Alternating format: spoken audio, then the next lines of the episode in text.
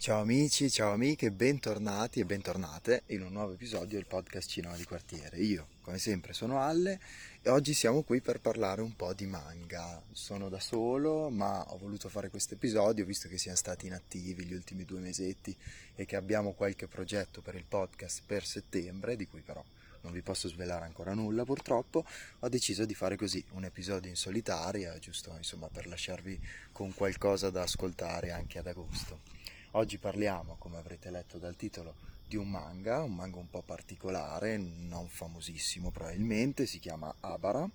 Una storia molto corta, anche da leggere, da prendere, perché sono solo due volumi, anzi nell'edizione deluxe è un volume unico, a 13 euro, 14 euro, anche se in realtà, se non ricordo male, l'hanno ristampato una sola volta nel 2016, quindi se vorrete poi recuperarvi i volumi o il volume dovrete affidarvi, ahimè, al mercato dell'usato, quindi o trovate una,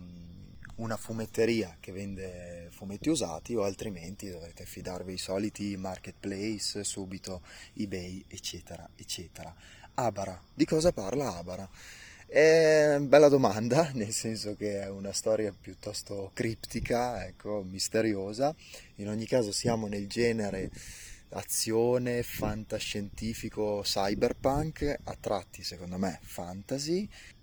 le vicende del manga hanno luogo in una città di cui non ci viene detto il nome, in un paese di cui non ci viene detto il nome, l'unica cosa che ci viene spiegata è che praticamente c'è questo mausoleo enorme, tempo fa c'erano vari mausolei che praticamente fanno da ombra alla città. E cosa succede poi durante le vicende del manga?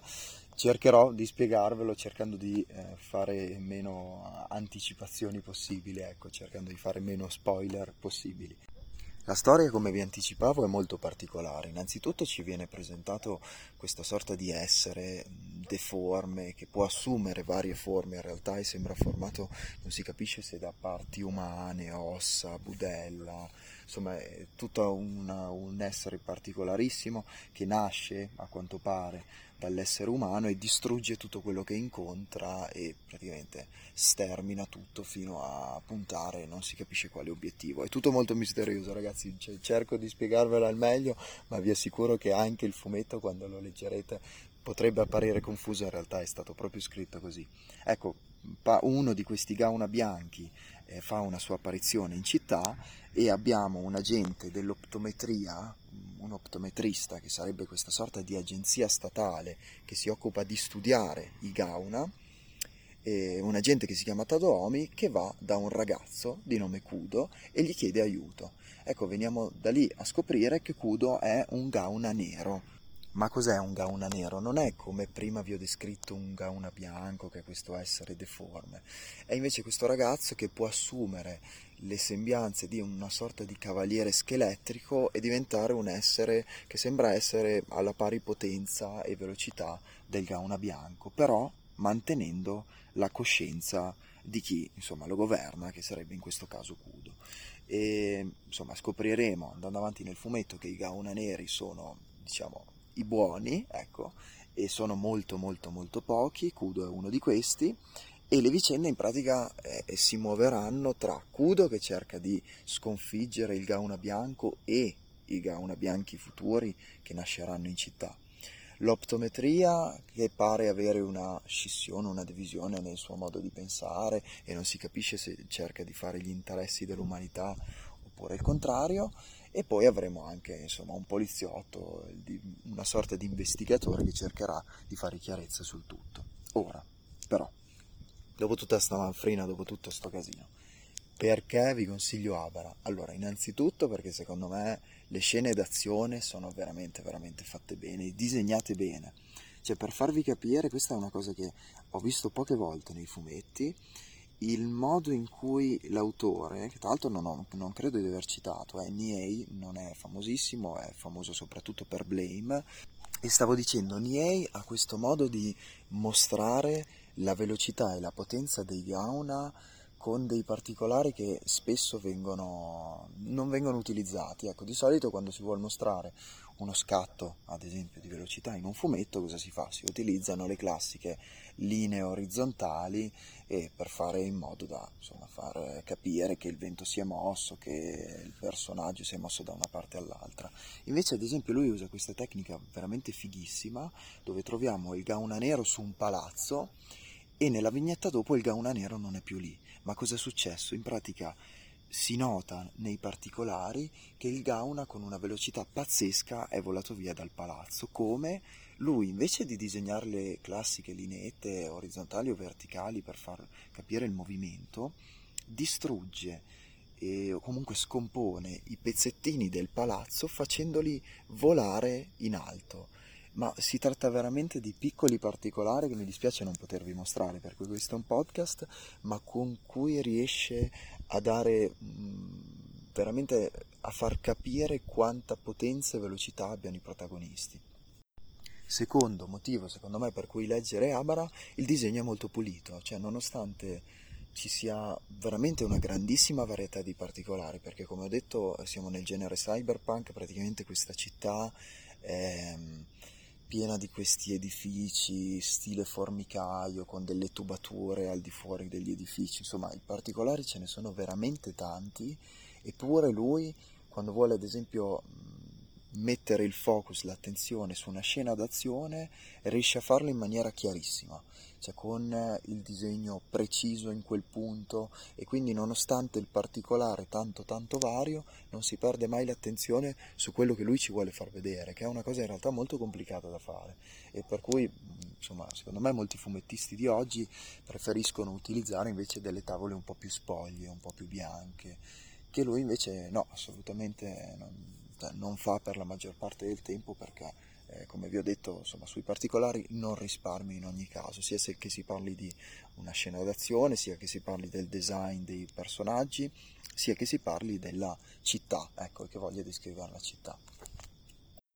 Terzo motivo secondo me per cui vale la pena dare una chance ad Abara è per la storia e non tanto la, la, storia come vi ho detto in sé che comunque è, secondo me è molto affascinante ma per come viene narrata e per il continuo eh, aggiornarsi che c'è. Non c'è mai un momento morto in realtà in Abara cioè non è nessun momento è sprecato. E il fatto di stare in soli due volumi o in un volumone unico è perfetto perché l'azione rimane sempre veramente sul filo del rasoio e anche quando non siamo in scene d'azione ma in scene con un po' più di dialoghi anche se ve lo dico subito non aspettatevi tutti questi dialoghi cioè ce ne sono ma ovviamente eh, diciamo che essendo così tanto criptico molte cose vengono lasciate un po' all'immaginazione o comunque essendo anche un manga d'azione molte cose vengono lasciate all'azione però stavo dicendo, la narrazione non si perde mai, sempre precisa, puntuale. Inoltre la storia in sé, è, secondo me, è narrata in una maniera molto intelligente, perché è carica di mistero, quello sì, ma lui non si esime dallo spiegare cosa sta succedendo, dal chiarire determinati particolari. Ed è anche piacevole secondo me rileggerselo, Abara ce lo si rilegge molto volentieri, e qualche particolare eh, si capisce secondo me più facilmente alla rilettura, quindi alla seconda lettura, e il capire come è nato tutto questo mistero, cos'è che ha messo in gioco, cosa, poi abbiamo anche un altro gruppo che viene introdotto, che è quello della quarta cronaca, anche lui molto misterioso, eh? secondo me è molto avvincente, devo dire, e Abara credo sia ragazzi un fumetto che secondo me merita, merita veramente tanto perché cioè, si spende poco perché stiamo parlando di due volumi o un volume, io credo di aver speso, cioè, la versione deluxe quindi a volume unico 7 euro se non ricordo male, comprese spese di spedizione, quindi veramente una cavolata. E viene un po' dimenticato secondo me forse perché la storia comunque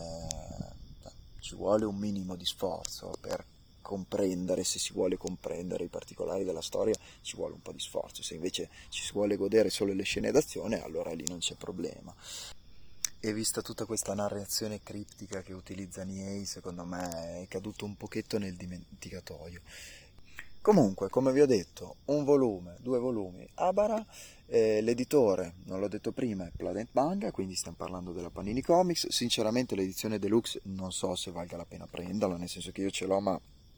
credo che la normale sia più che sufficiente. Comunque trovate, insomma, prendete quella che trovate, ecco, non credo che abbiate molta scelta, visto che è stato pubblicato vari anni fa e ehm, la lezione deluxe in più per chi volesse saperlo ha qualche pagina colorata e mi pare che la sovracopertina non ci sia in quella ordinaria, ma la sovracopertina tra l'altro è pessima, come quasi tutte le sovracopertine della Panini, perché è tutta scivolosa e quindi quando si legge conviene toglierla veramente, perché sennò il fumetto continua ad andare su e giù, su e giù, eh, sembra pellicole de plasticaccia.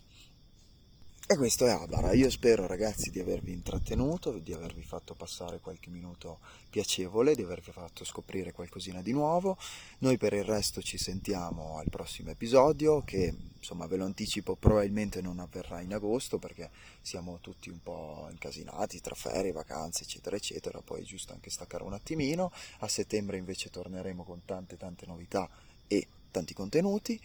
Io per il resto vi auguro di passare un buon agosto, un buon ferragosto e noi niente, ci sentiamo alla prossima, quindi ciao a tutti.